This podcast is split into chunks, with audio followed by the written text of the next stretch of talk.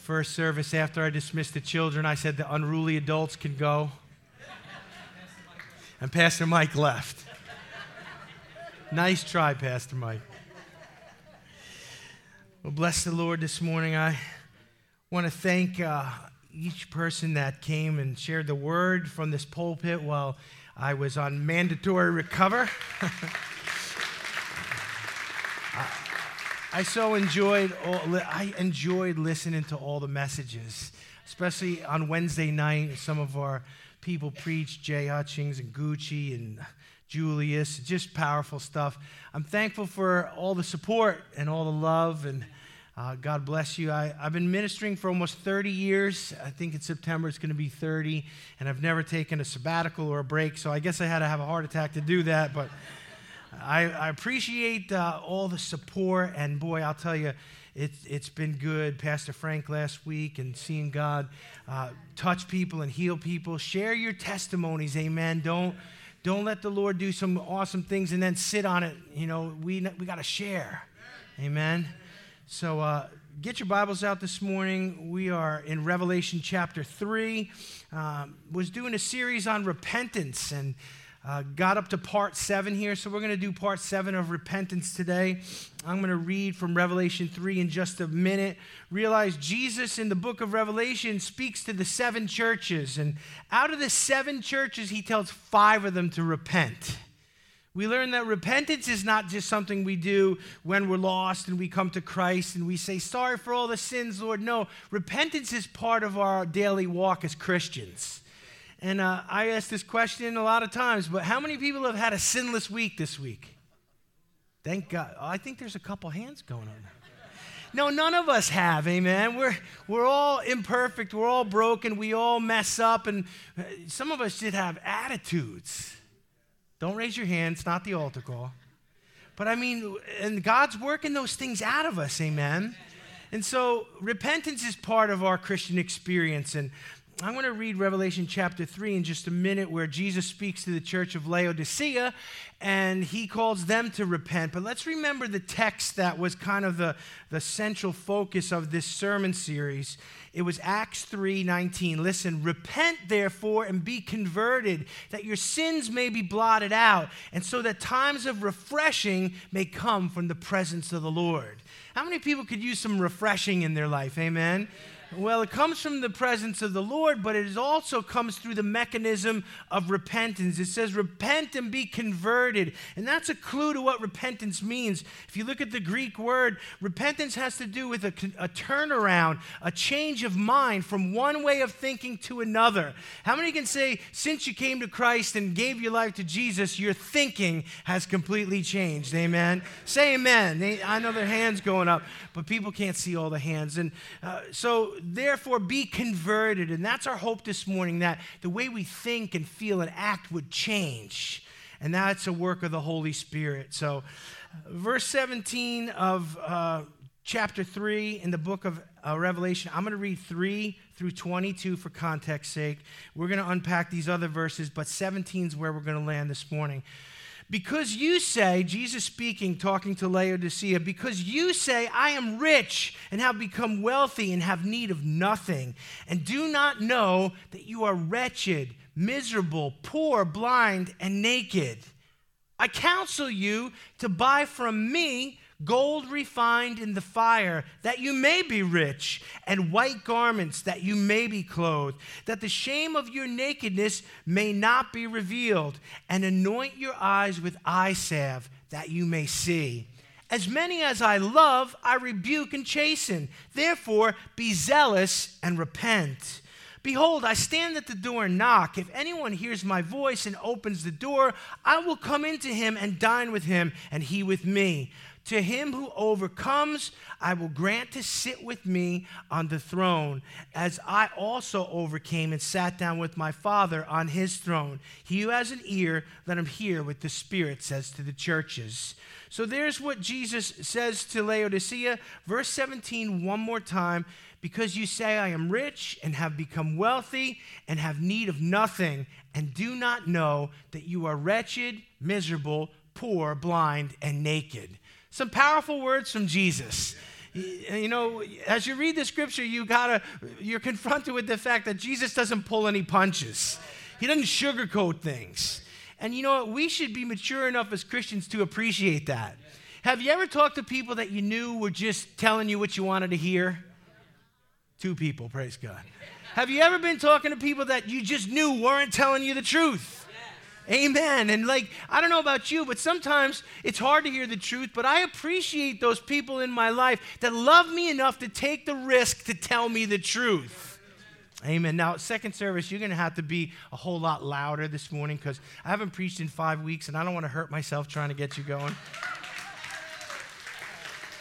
So, Jesus speaks to the church here in verse 17. Uh, he starts off, Because you say, I am rich and have become wealthy. So he launches right into there and he brings a, a, correction to them. As with most of the churches in the book of Revelation that were faced with a stern rebuke from the Lord, Jesus speaks to them, and there's a major discrepancy between Jesus' view of those in Laodicea and how they viewed themselves. How many can admit that usually we, we put ourselves in the best light? We try to present, you know, if you got a good side, that's the side for the pictures.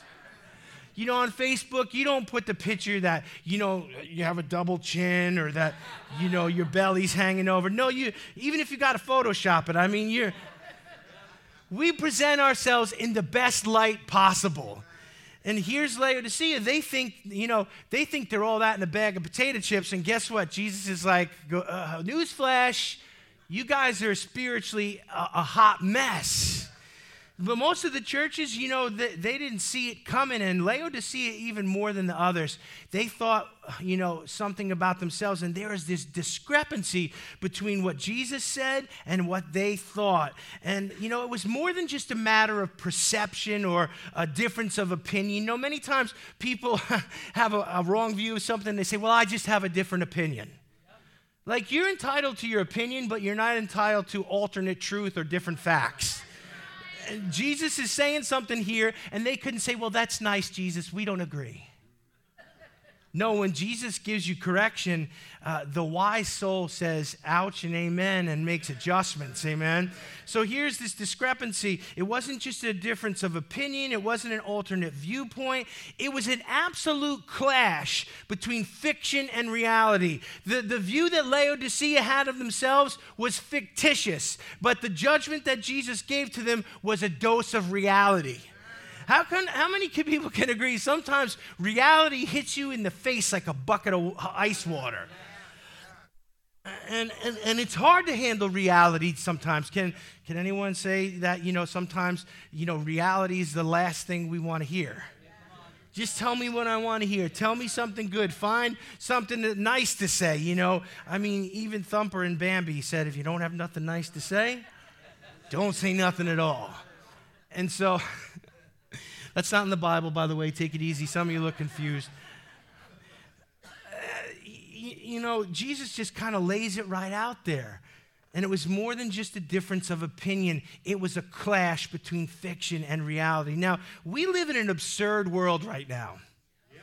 Come on, second service. We, we live in the midst of the, the, the, the lunatics have taken control of the asylum.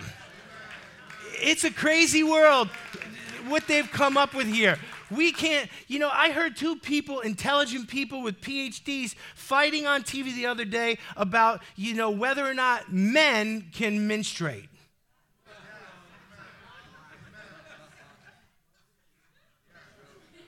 This was settled all the way back in Genesis when God said, Male and female, I created them. But it's amazing. When I was a kid, there was no discrepancy. There was no, I mean, the world has gone mad. And it's, in, it's incredible to me how many people are willing to play along with it. Well, we don't want to offend anybody. Well, I don't wake up in the morning saying, I'm going to offend a lot of people today. But I still need to keep a grip on truth. These guys in Laodicea had embraced fiction, not reality. We live in an absurd world, and our culture has arrogantly concluded that each of us can determine our own reality, that each of us can live our own truth. Do you hear people saying that? Well, you're just living your own truth. Look, there's the truth, and there's not the truth, and there's that's it. I don't care how much you think the, the chairs out there are orange, they're not orange. You need eye contest, or you need some, or you need to up your medication, they're not orange.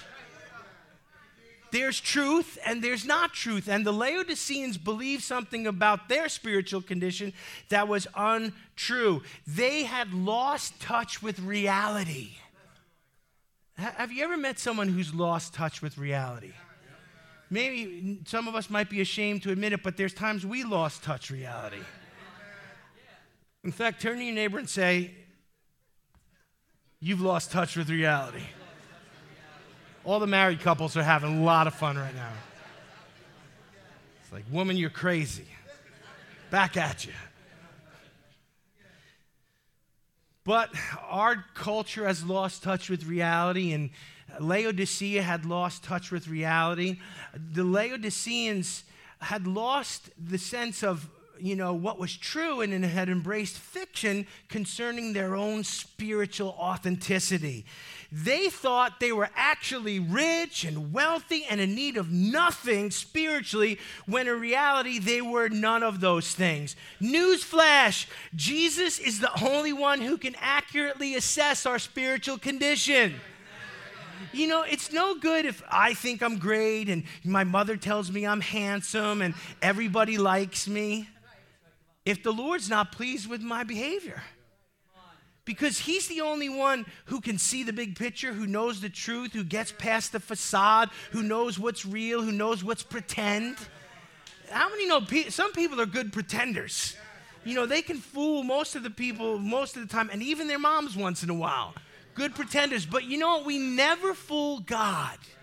He looks right through the facade, the smoke and the mirrors, and he sees reality. And that's what we got to understand this morning is that Jesus alone is able to judge uh, the true condition of our souls and our spiritual authenticity. And his opinion is the only one that matters. You know why? Because when we die, he's the only one that's going to judge us. We're not going to show up there before the, the throne of grace and be like, I have a letter of recommendation.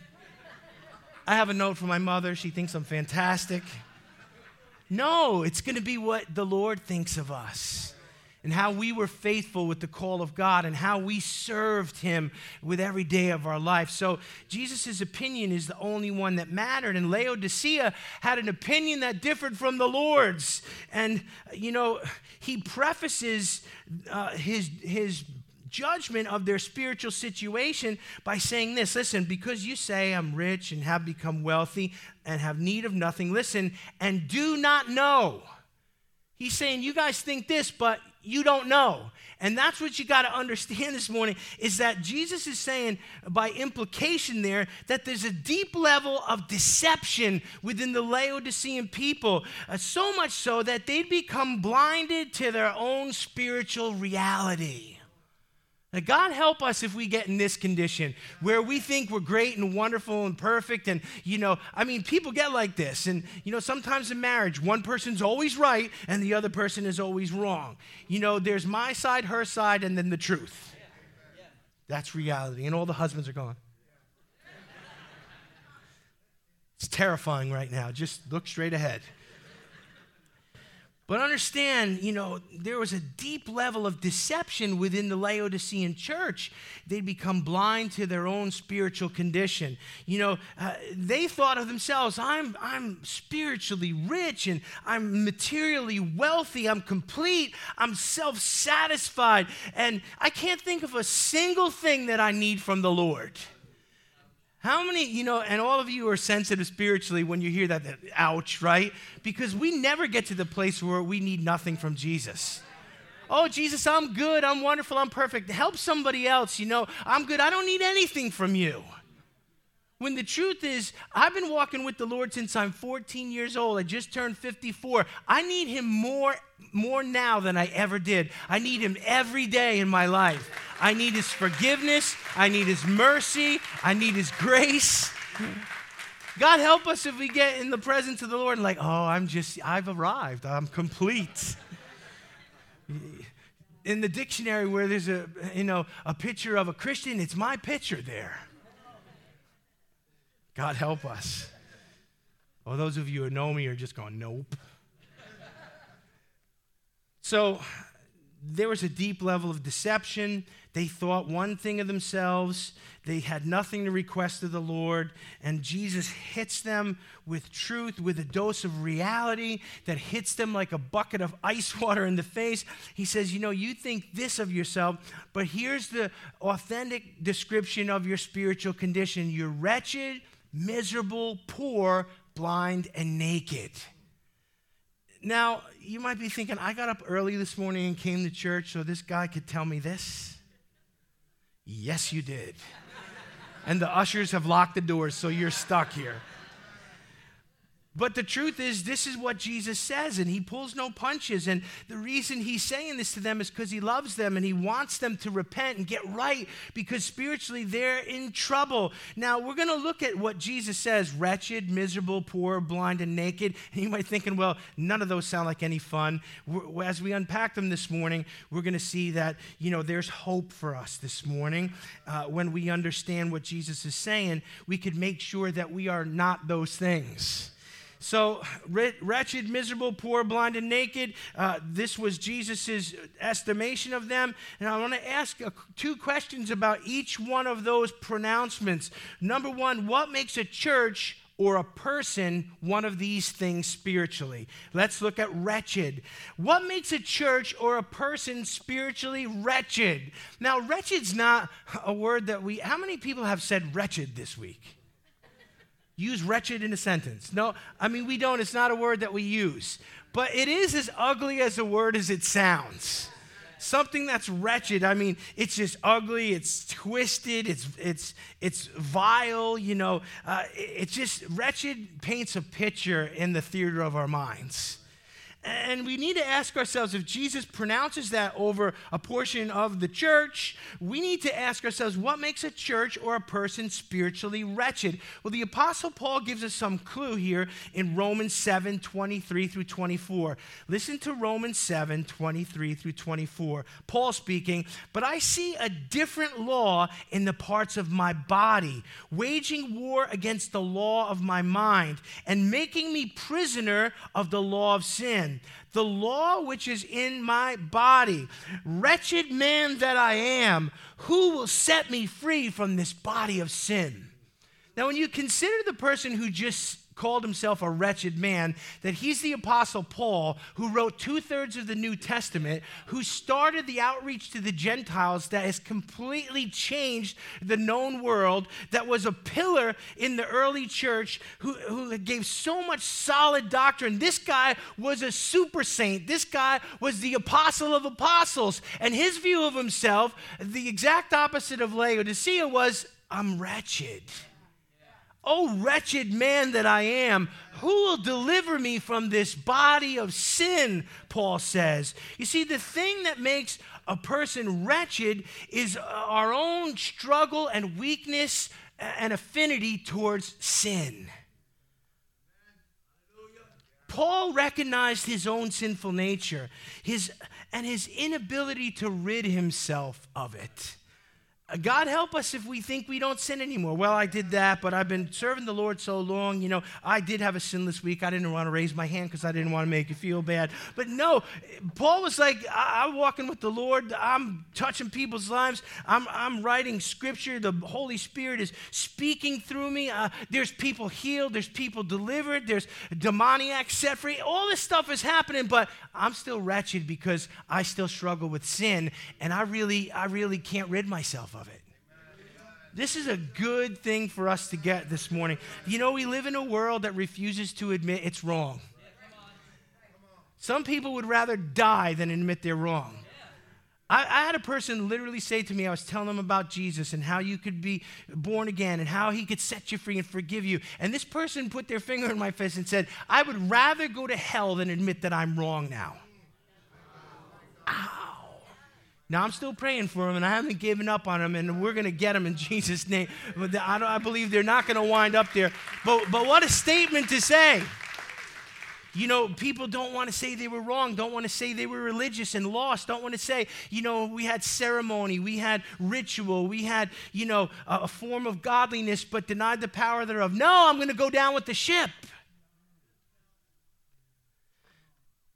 What makes a church wretched? What makes a person wretched? I know it's an uncomfortable word to think about, but it's that struggle with our inward sin nature and our inability to rid ourselves of it. When a person is overcome by sin, that's one thing. But when they have no desire to be delivered from sin, that makes them wretched and they wind up miserable. Do you know people who are immersed in sin, people who are addicted to drugs, people who are addicted to alcohol, people who are in sexual immorality? They're not happy. That's a miserable lifestyle. I'm not sure you're buying what I'm selling this morning. Now, we might think back and say, oh, it was fun, you know, we did some things. The Bible says the pleasures of sin are but for a season. But sin will always take you further than you want to go, cost you more than you wanted to pay, rob from you your innocence, and leave you devastated in the end. the person who just doesn't want to be delivered. Remember, uh, many of us can remember maybe when we were young, when we were growing up, where we were in sin and we don't want to get delivered from sin. We are trying to think of new ways to sin. It's Friday night. How am I going to sin? Let's go. You know, we go to the club and you, you go carousing and you try to pick up, you know, somebody to, you know, who, who's drank enough to think you're good looking or, you know. It's a tough crowd, Lou. And that's what we used to do. No, I was born saved. Have the ushers take you out back and tune you up. We're, all sinners saved by grace, but when we were in the world, we, we weren't trying to restrain ourselves from sin. Uh, Jesus prefaces his, prefaces his statement, and you do not know. What he's saying that there, there, is a, there is a deception there, and you're not even aware of it. What a sad situation it is to be religious and lost. The Pharisees were religious. Boy, they could keep the rules. But Jesus had more trouble with the religious leaders. He had more conflict with them than anyone else. Jesus catches, has a woman caught in adultery. I don't condemn you. Go and sin no more. Jesus, you know, talk, talks to a person who's overcome and, you know, with all this stuff and I don't condemn you. Go and sin no more. But, you know, these religious people, they thought they had arrived. And he had such an issue with them because they were spiritually deceived, they were religious and lost. And that is no condition for us to live in. The difference uh, between how you know Jesus viewed them and they viewed themselves was something that had to be changed or their souls were in jeopardy.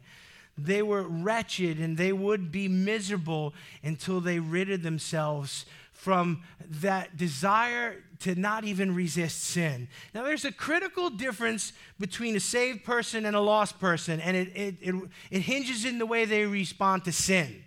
I'm, I'm sad to report today that both still sin. So the saved person who's in a relationship with Jesus sins, and the lost person who, who's not still sins. But the difference is the lost person doesn't even try and get free, and the saved person doesn't want anything to do with sin. They want to get free from it. Amen. Yeah. And that should be that that's a good indicator of the condition of our soul. If we just give ourselves over to it, something's wrong. But you and I know that once we come to Christ, we don't want to do the same old things that we used to do. Come on. We don't want to be addicted like we were addicted. We don't want to be in the immorality. Amen. You know, you used to go to the bar, you used to go to the club. Now you just don't feel comfortable anymore. Amen. Some people are like, but it's a sign of the change. It's a sign that we've woken up and we, we have a reality now that we don't just give ourselves over to sin, but we resist it. And we want to be overcomers. uh, the lost person says, No, I, am just going to give myself over to it. It's fun. I want to do it. John 5, 4 through 5 reminds us that as Christians, we're overcomers. Turn to your neighbor and say, You're an overcomer. You're a winner. Amen. Now, that's just not the power of positive thinking. That's the truth about all of us who are in Christ. Amen. We're overcomers. We're winners because of what Jesus did for us. Now, listen to what 1 John 5 says For whoever is born of God overcomes the world. And this is the victory that has overcome the world our faith. Who is the one who overcomes the world? The one who believes that Jesus is the Son of God. It's not our good works, it's not our discipline, it's not our grit, but it's our belief in Jesus Christ that allows us to be changed when we repent and have the Holy Spirit fill us to the point where we don't give ourselves over to sin anymore, we don't become wretched, and we don't become miserable. It's good news today, man. Matthew 5 18 and 19 warns those who believe in God not to ignore God's truth. You realize there are people who call themselves Christians but refuse to live by God's word. You realize there are churches that have quit preaching the Bible and just preach a social gospel or a politically correct gospel. And they say, well, we're woke now and this, this is offensive. Listen, that's not woke, that's asleep. I don't know about you, but when I woke up, my life changed. I went from darkness to light, and so did you. So understand here today that uh, if, you be, if you say you're a Christian and you don't practice God's word, there's a discrepancy, there's a deception, and there's, a, there's an eternal uh, consequence for that. And I want you to listen to Matthew 5 18. For truly I say to you, until heaven and earth pass away, not the smallest letter or stroke or letter shall pass away from the law. The Bible is in full effect. There are not parts we can throw out or ignore. No, not even a small mark of punctuation will pass from the law, from the word, until all is accomplished. This, listen to verse 19. Therefore, whoever nullifies or ignores one of the least of these commandments and teaches others to do the same shall be called least in the kingdom of heaven. Wow. There's an eternal stigma that's attached to I'm not saying you won't be saved. I'm not saying you won't go to heaven. That salvation is a free gift of grace, amen. It's not by works, it's not by performance. Uh, do you believe me? Do you agree with me on that? Amen. So I'm not saying you're going to lose your salvation, but who wants to go to heaven and be called the least? Oh, where's Rick? He's not allowed in here. He's mowing somebody's grass on their mansion, you know? So there's an eternal consequence to saying we're Christians and not living God's word. A person or a church who is not led by the Holy Spirit will default to being led by the God of this world. 2 Corinthians 4 3 says this, but if our gospel is hid, some people don't get it, if it's hid to them that are lost, in whom the God of this world has blinded the minds of them which believe not, lest the light of the glorious gospel of Christ, who is the image of God, should shine upon them. Did you ever meet people, smart people, educated people, successful people, that, they, that you would talk to them and within minutes you'd realize they are wrong on every issue eh, when it comes to Scripture? Have you ever met people like that? Just wrong about everything. Any issue you throw up, they're on the wrong side. How does that happen? That, that's because they're not thinking for themselves. They're not being led by the Spirit of God. The God of this world has influenced their mind and taken hold of them. Do you realize the reason our culture is in lockstep with things that are completely opposite of what the Bible teaches is because the God of this world has a hold of their minds. And as Christians, we can't give ourselves over to the God of this world. We can't allow the world to influence us. We have to influence the world. The world is broken, the world is hurting, the world is lost, and they need the love of God. And they're going to get it through you and I, the church. Everybody go to the supermarket today and annoy every cashier. Like Pastor Frank said, Am I going to see you in heaven? Oh, they're going to hear it. But we got to shine the light and make a difference and, and be led by the Holy Spirit, not the God of this world. Let's look at number two what makes a church or a person spiritually poor? So we looked at the wretched part, and thank God we're past that because no one wants to be wretched. But Jesus also says not only you're wretched and miserable, but you are poor spiritually. So, what makes a church or a person spiritually poor?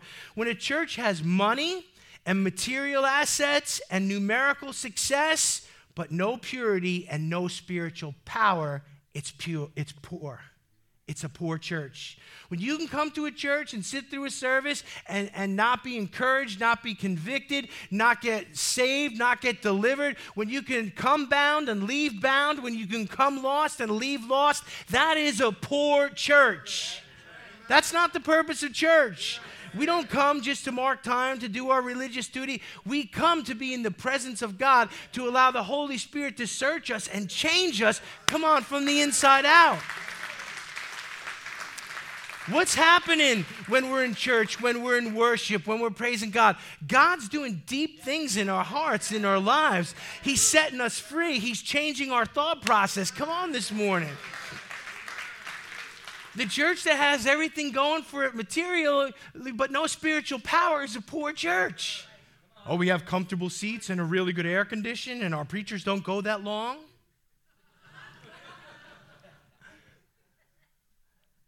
and yet you can come and not get free. You can come lost and not get saved. You can come and sin and not be convicted. God help us. The Laodicean church thought it had it going on, but Jesus is like, You guys are a mess. You're spiritually wretched and you're spiritually poor because you have material assets and numerical success, but you don't have any spiritual power. Listen to what uh, Peter said to a man who was sitting by the gate in the city begging because he was blind and crippled and all, he was all messed up. And, and this uh, Peter goes by him and the guy reaches out and asks him for money. Uh, and it's interesting to me when a lot of times in life, what we think when we have issues is all we got to do is throw money at it.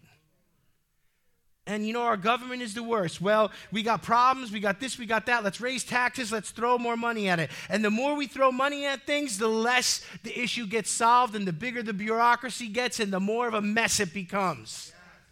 Now, I'm telling the truth this morning in church. But money is not the answer to all our problems. Money is not the answer to our, the spiritual messes of our life well, if I had more and I had a bigger house and if I had a nicer car and I had a spouse that liked me. Still like me? She still likes me. 31 years? God bless you. Amen.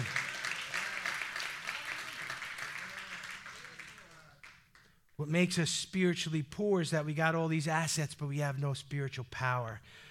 Listen to what Peter says Silver and gold have I none. But such as I have, I give to thee. In the name of Jesus Christ of Nazareth, rise up and walk. He, he didn't have silver and gold. I'm afraid in the church, in the modern church, silver and gold have we plenty, but spiritual power have we none. Look what he says I, I, don't have an offering for you, I don't have gold for you. And really, that's not the answer to your problem. As this man stuck out his hand, Jesus grabbed it. I mean, Peter grabbed it, and Jesus touched him. And he said, I don't have an offering for you, but this is what I've got for you spiritual power. And he lifts him up out of his crippledness, out of his poverty, and he restores him and heals him. That's what the church needs today to be able to touch people and lift them up to be able to reach out to people who are reaching out to us and to give them what they didn't realize they so desperately needed spiritual power. The church or the Christian without it is spiritually poor. Number three, what makes a church or a person spiritually blind? Look, Jesus continues, and you do not know, you're wretched, miserable, poor, and next on the list is blind. Spiritual blindness comes from who you listen to. You see, if we're listening to Holy Spirit, we're not going to be spiritually blind. I talked about those people who, who, the God of the world has influenced and everything, eh, they, are wrong in every issue. Maybe some of us have been there. We, we thought all these things, and then we came in to, to the church and had a relationship with Jesus, and we realized we were wrong about a lot of stuff. I used to vote for this. I used to support that. I used to believe this. I used to think that. But you know what? The Word of God has transformed my mind, and I think completely different. Amen. So, what makes a church or a person spiritually blind? It's who they listen to. Listen to this 2 Corinthians 4 3 through 4. If our gospel is hid, it is him, hid to them that are lost, in whom the God of this world has blinded the minds of them which believe not, lest the light of the glorious gospel of Christ, who is the image of God, should shine unto them. So look what it says here. Uh, who's confused? Who's spiritually blind? Who's lost? Someone who is not walking in the Spirit of God, but has uh, given themselves over, over to the God of this world. When you and I listen to the Holy Spirit, we're able to discern spiritual truth. How many would say it's an accurate uh, testimony that when you came to Christ, uh, the things you used to think were okay, now when they come to you or someone says them, something in your spirit goes off. It's like a referee, an umpire in your soul, and, and someone says something, and the Holy Ghost blows the whistle, throws the flag, and says, No. And you're like, now we just, now we think differently. Now we feel differently. Now we once were blind, but now we see spiritual truth, amen. Where before we would have said, oh, yeah, it's what everybody else says. Now we're saying, no, it's, it's what God says, it's what Jesus says, it's what the Word says. And, the, the umpire of our soul, the referee in our soul, amen. Thank God for that. You know, some of us, you know, we, we, we hear something and, and we don't even know why, but we know it's wrong. Amen? And you're like, man, how, how do I know that? I'm not that smart. I don't even know why I know that. But I know the scriptures to back up that I know that. Where did that come from? Because you're here and you're sitting under the word and the Holy Spirit's tucking it into your heart. And when you read the scripture and it comes alive to you, He tucks that truth in your heart so that when you hear a lie, the truth within you rejects it. Oh, I wish there were some Christians here this morning. A person or a church who's not led by the Holy Spirit will default to following the God of this world. The craziness of our culture, the madness of our generation, it'll seem right to them. They won't be able to discern spiritual truth, but everything will trick them and deceive them. The trick in life I found is to not be so open minded that your brains fall out.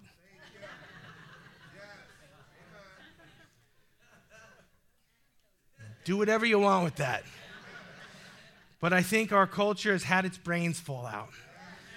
And we need to get back to the truth of God's word.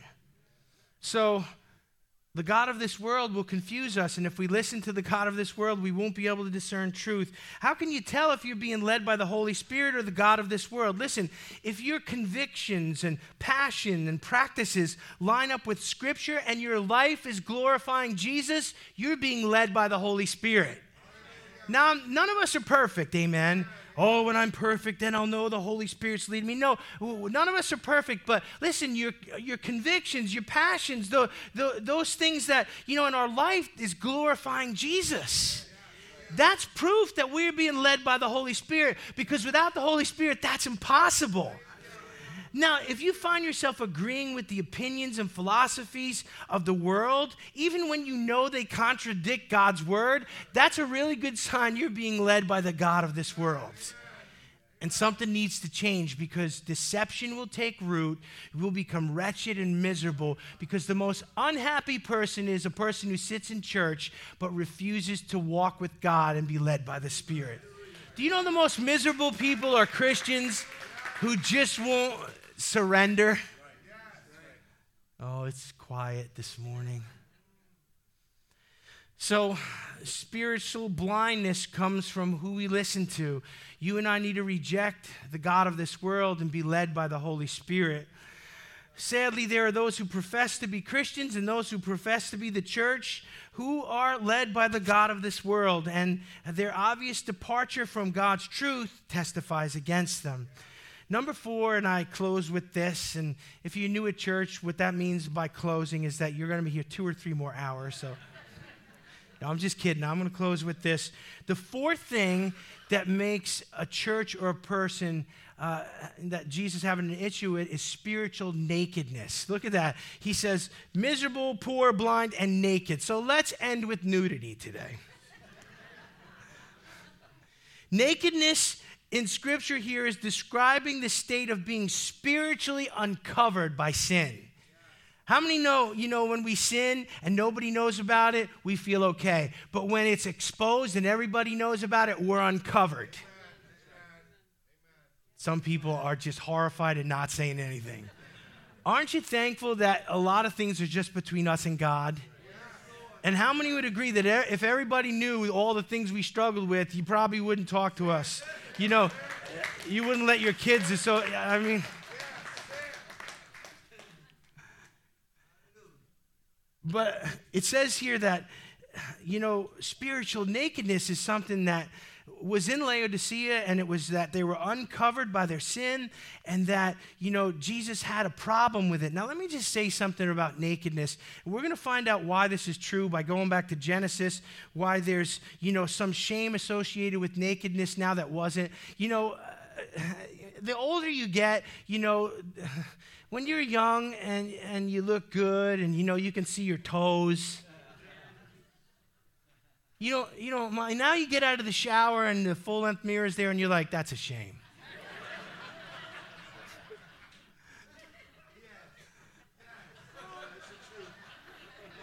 You ever just look in the mirror and go i want to see the manager. This is ridiculous. But you know, people say, well, there's the, the human body is beautiful, there's no shame in it. No, I understand that, but listen, it's private. The Bible teaches that nakedness in the sexual sense is just to be shared between a husband and wife.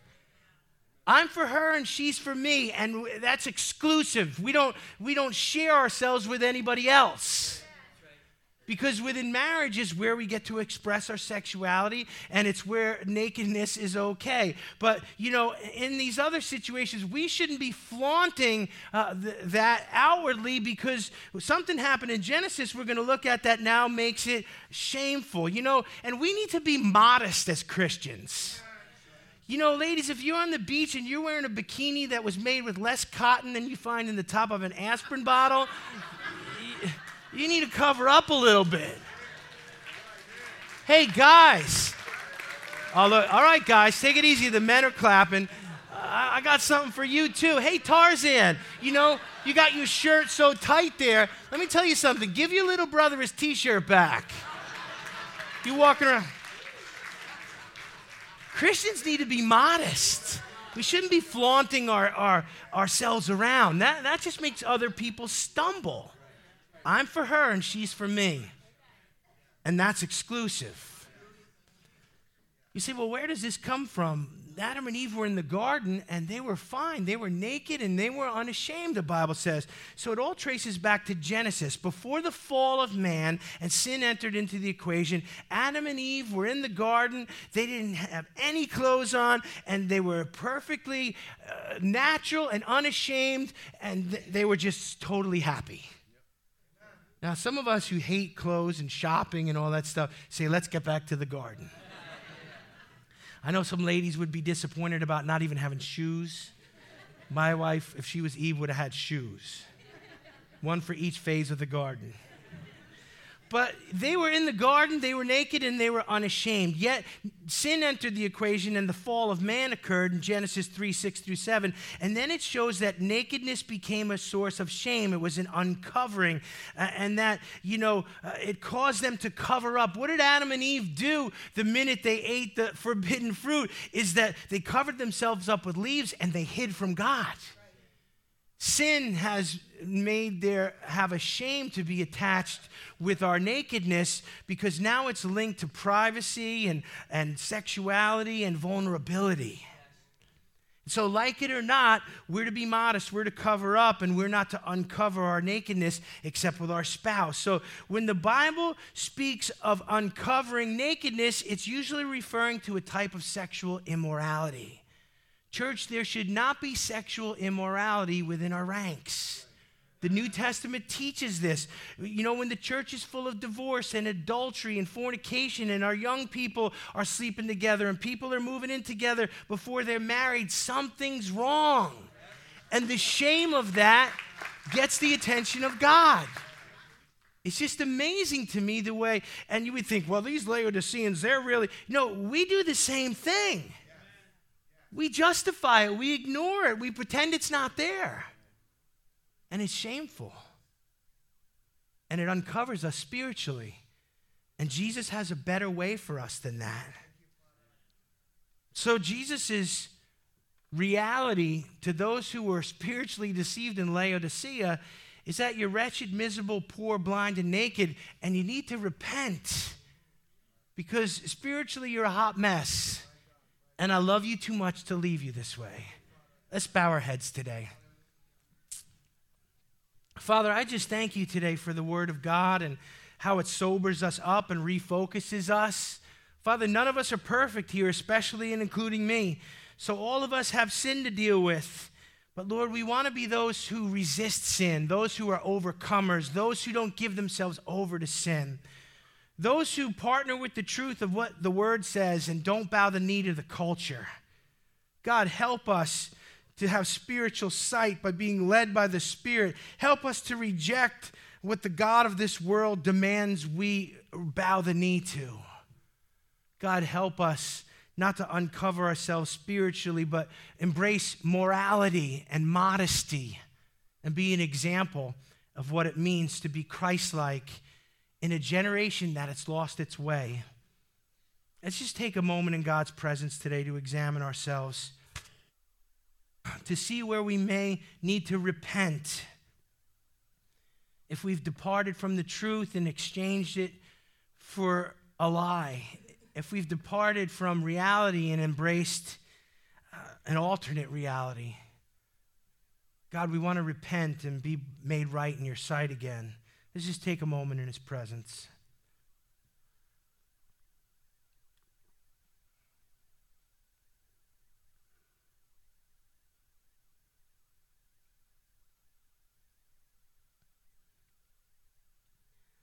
Father, in the stillness, speak to us. Holy Spirit, put the finger on those areas that we've allowed to get out of whack that need to be brought back into line. Help us if we've departed from reality and embraced deception and we don't realize there's a consequence. Give, give us the gift of repentance, Lord that we would turn around and change, have a change of heart and a change of mind. The world's hurting and it's broken and it's confused. And we're to bring the gospel to them and to give them light in the darkness. Help us to be who you've called us to be in Jesus' name. Amen. Give him praise this morning.